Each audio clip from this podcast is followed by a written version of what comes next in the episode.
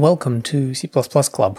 This is meeting 146 that took place on the 31st of March 2022.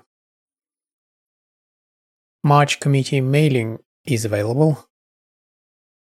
It contains some existing papers with new revisions and some new papers. Let's have a look at some of them.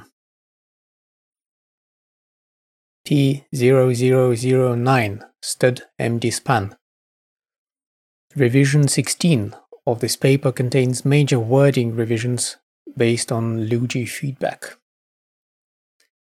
To remind you, this paper proposes adding to the C++ standard library a multidimensional array view MDSpan, along with classes, class templates, and constants for describing and creating multidimensional array views. It also proposes adding the submdspan function that slices returns an MDSpan that views a subset of an existing MDSpan. End quote. At this point, why not make a bet on which revision of this paper gets into C++ 26? I say 21. P1684 std MD array.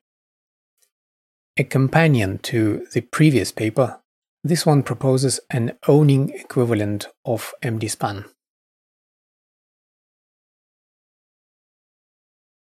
P2558 add ampersand, the dollar sign, and the backtick to the basic character set. Steve Downey wrote this paper in which he says, quote, WG14, the C Standardization Committee, is adopting N2701 for C23 this will add these symbols to the basic source character set. C++ should adopt the same characters for C++26. End quote. Previously, Corentin Jabot discussed the usage of these characters in other programming languages in his paper named For a Few Punctuators More. P2565 Supporting User-Defined Attributes Bret Brown of Bloomberg proposes to add support for user-defined attributes. At the moment, compilers warn you if they encounter an unknown attribute. And at the same time, they are allowed to define compiler-specific attributes, like clang no sanitize undefined, for example. Because of this, cross-platform libraries often have to resort to dances with macros to support code that depends on a vendor-specific attribute.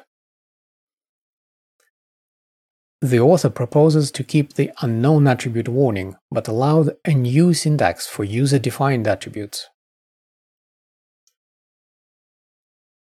It would use an attribute modifier extern. So it would look like extern, GNU access, and then some attribute. This is an example of a proposed external custom attribute. The author chose the extern keyword for this because, I guess, this keyword has too few meanings in C++ and could use one more. Since attributes are built into compilers, it's not clear to me how one would define a custom attribute.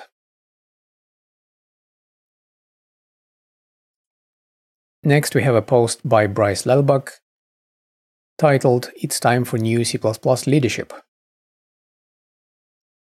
Bryce writes, quote, C++ is at an inflection point. The C++ committee has been successful over the past decade. Yet the landscape has changed, and we must adapt to be successful in the future. We need engaged new leadership to address the challenges we face, and to build the next generation of C++ leadership. I, Bryce Adelstein Lelbach, am seeking the US nomination for the position of ISO IEC JTC1 SC22 WG21 convener to provide such leadership. End quote. Bryce names several problems with how C++ is being developed. Quote, the C++ committee and the number of proposals we receive has grown tenfold over the last decade. For the last six years, we have had a significant backlog of papers waiting for review. In some cases, papers wait years to be reviewed by a subgroup. As Bjarne wrote in P0977, quote, most people on the C++ committee are working independently towards non-shared goals. We are 300 individual authors, not one team. We lack focus and a shared set of priorities. End quote. Bryce proposes steps to alleviate the situation. Regarding the new ways of working that emerged during the pandemic, he says, quote, Our heavy reliance on face to face meetings seems outdated to the next generation of programmers who are used to modern collaboration tools that have become prevalent over the last two decades. End quote. He wants to assure that, quote, remote attendees have an equal seat at all future face to face meetings. End quote. This is going to be one of the biggest challenges. Among other things, Bryce wants to unify the currently scattered infrastructure under the isocpp.org domain. One of his most important promises is address the lack of diversity and inclusivity. Quote, the first step in fixing a problem is acknowledging it. The C++ committee and community is not as, as diverse or inclusive as it should be. This threatens C++'s long-term legacy. As a convener, diversity, inclusion, safety, and growing the next generation of C++ committee leadership will be my top priorities. End quote. Ambitious goals, and it'll be interesting to see how it goes for Bryce and the committee. XMake package management. This article describes package management in CMake using VCPKG and Conan, and compares it to what's available in XMake. It also introduces XMake's standalone package manager XRepo. I'm still amazed at the quality and capabilities of XMake we lament about how difficult it is to bootstrap a C++ project. We have entire tools that bootstrap CMake projects. But here it is, an easy to use and amazingly capable build system, and nobody seems to know about it. CMake is the de facto standard, but teaching it to students is akin to starting a modern C++ course by explaining pointers. XMake could be an ideal student-friendly introduction to build systems, at least for their toy projects, to avoid scaring them away before they even start learning C++.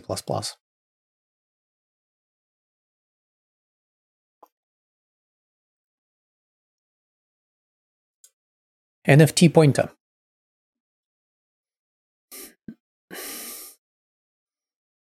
I only later learned that this was an April Fool's 2021 joke, but still it's good. Non fungible tokens, or NFTs, are a scam built on the blockchain technology. There are many articles explaining this latest high tech, planet destroying pyramid scheme, so I'm not going to go into that. Instead, let me tell you about this excellent project that highlights the craziness from the C++ point of view. Behold, NFT pointer. Quote, C++ stood unique pointer that represents each object as an NFT on the Ethereum blockchain. For an April Fool's joke, uh, this is quite a sophisticated one, and I think it works, sort of. This is a code snippet. Example. Moving between two NFT pointers. First, you make NFT of a type cow, for example. Then you create another NFT pointer of the type animal. And then you assign the cow NFT pointer, or rather move it into the animal pointer. Quote, this transfers the non-fungible token, the token ID, representing the cow's memory address from pointer 1 on OpenSea Etherscan to pointer 2 OpenSea Etherscan. End quote. So yeah, it works and is completely bonkers. I especially like the why section. C++ memory management is hard to understand, opaque, and not secure. As we all know, adding blockchain to a problem automatically makes it simple, transparent, and cryptographically secure. Thus, we extend stdunique pointer, the most popular C++ smart pointer used for memory management, with blockchain support. Written in Rust for the hipster cred. Made with love by a blockchain expert who wrote like 100 lines of Solidity in 2017, which didn't work. The performance section doesn't disappoint either. Quote, NFT pointer has negligible performance overhead compared to stdunique pointer, as shown by this benchmark on our example program. stdunique pointer 0.005 seconds. NFT pointer 3 minutes. the project is very thorough and even has a link to a white paper, which is indeed a, a sheet of white paper in a PDF format.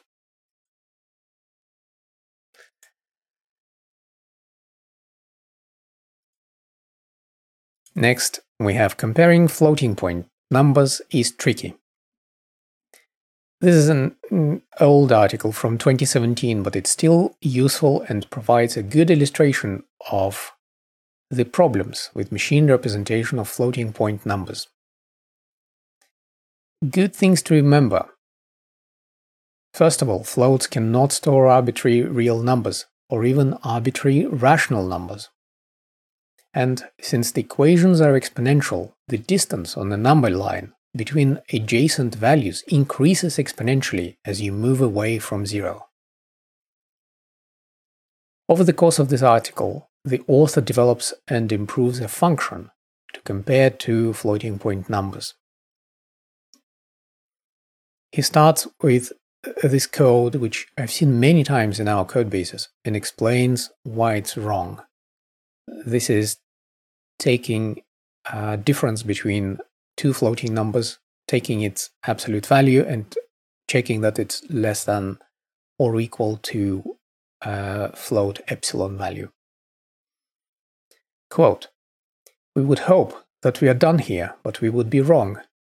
A look at the language standard reveals that FLT epsilon is equal to the difference between 1 and the value that follows it. But as we noted before, float values aren't equidistant. For values smaller than 1, FLT epsilon quickly becomes too large to be useful. For values greater than 2, FLT epsilon is smaller than the distance between adjacent values. So the condition will always be false. End quote.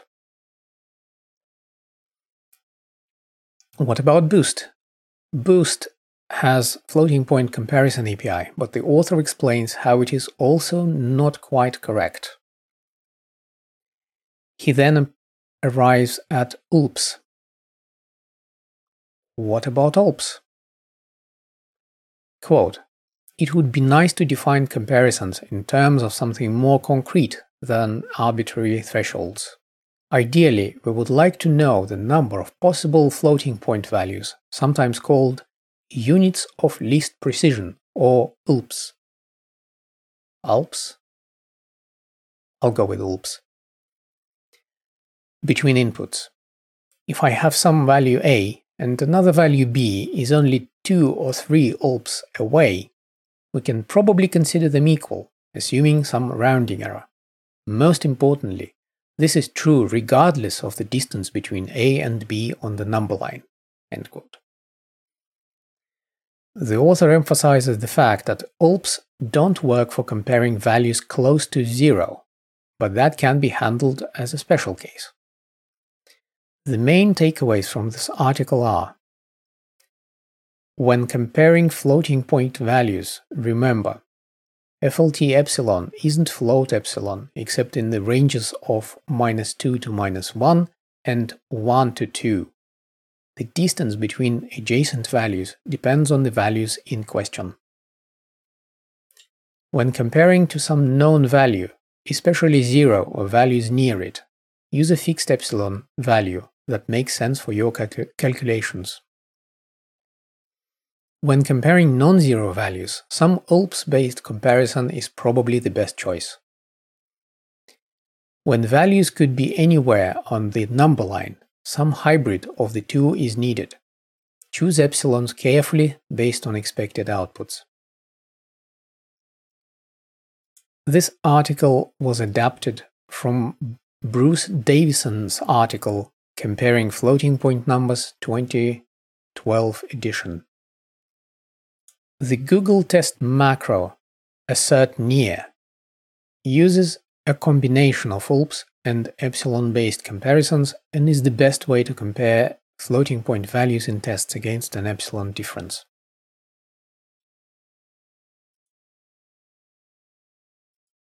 David Goldberg's article, What Every Computer Scientist Should Know About Floating Point Arithmetic, is a required reading for all programmers. A web-based version is on your screen right now.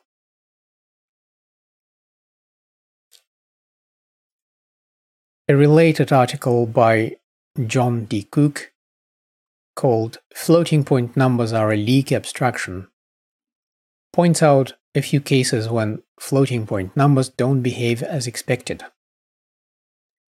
Quote, floating point numbers, the computer representation of real numbers, are leaky abstractions. They work remarkably well. You can usually pretend that a floating point type is a mathematical real number, but sometimes you can't.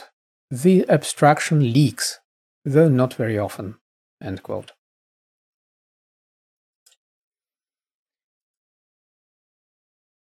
Herbie Herbie is a neat tool that simplifies arithmetic expressions to avoid floating point issues. As you can see, it optimizes an equation to minimize errors.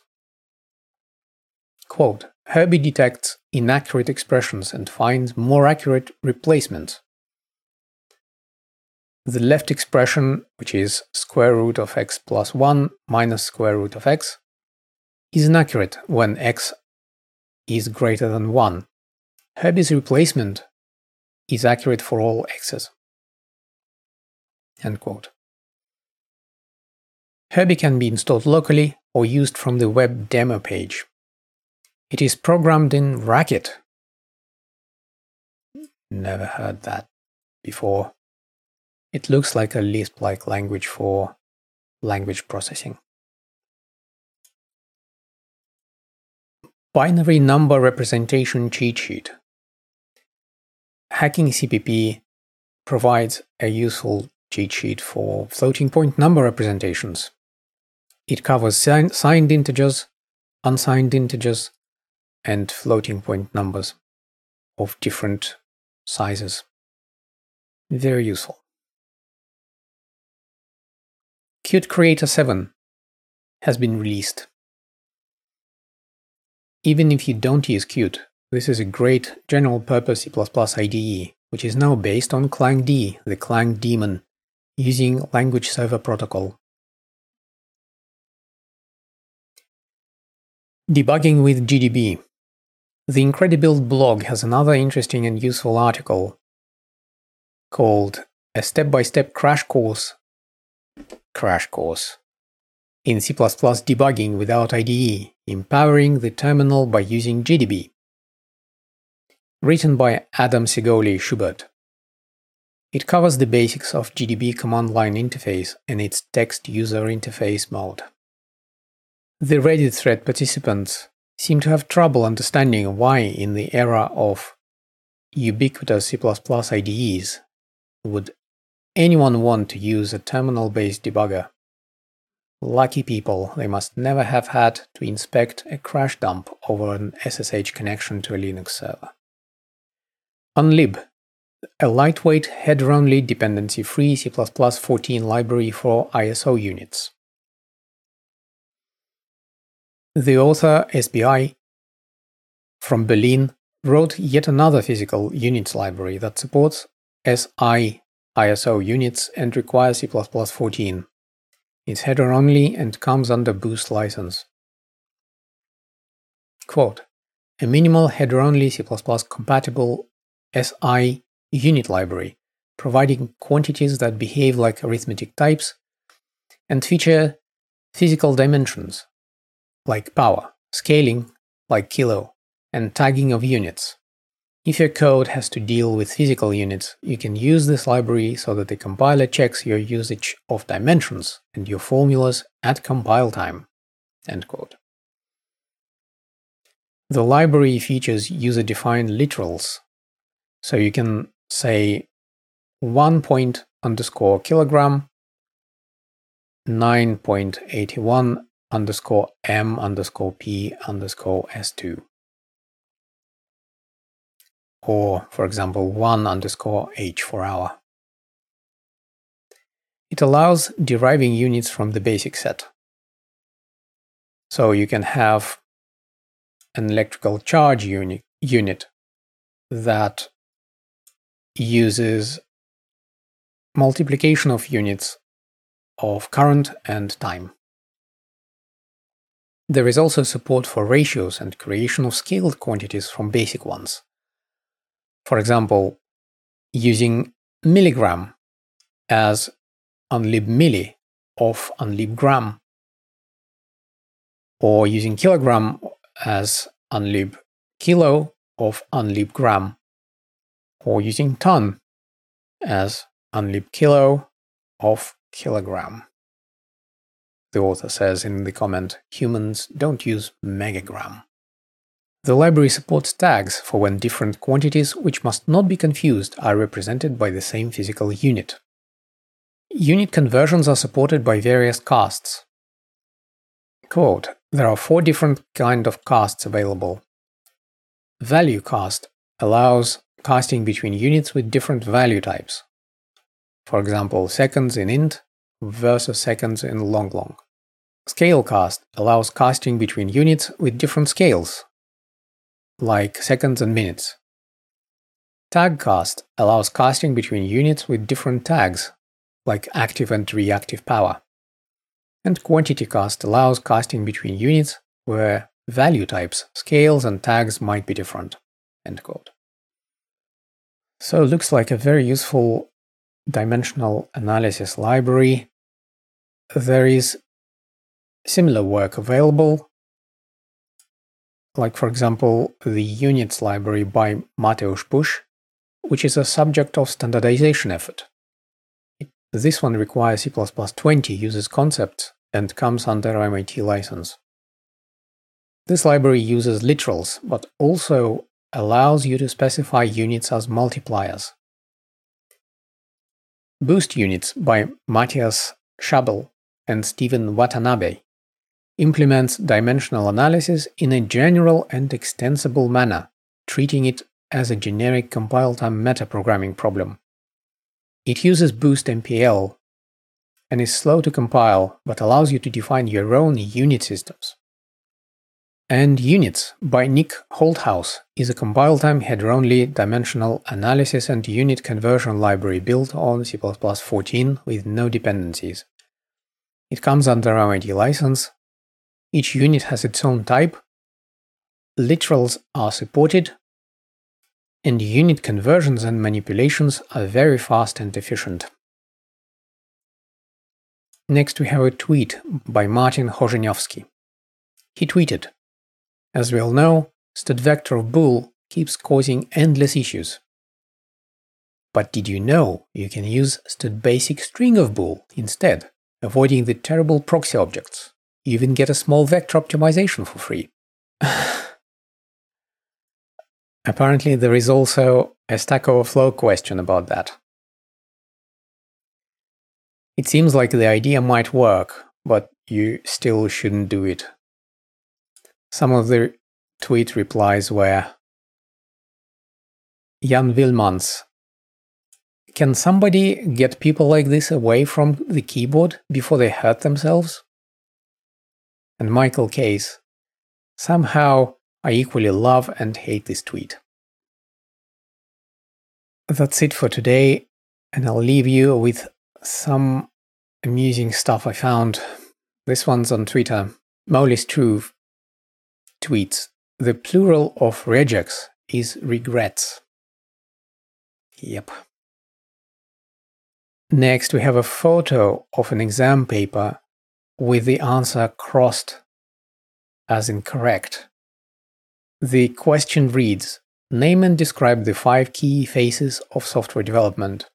And apparently incorrect answer was denial, bargaining, anger, depression, and acceptance. Yeah, I can feel that. And finally, a quote from Twitter by Kyriakos Kapakoulak. I learn from the mistakes of people who take my advice. That's it. Thanks for joining me. Until next time. Bye bye.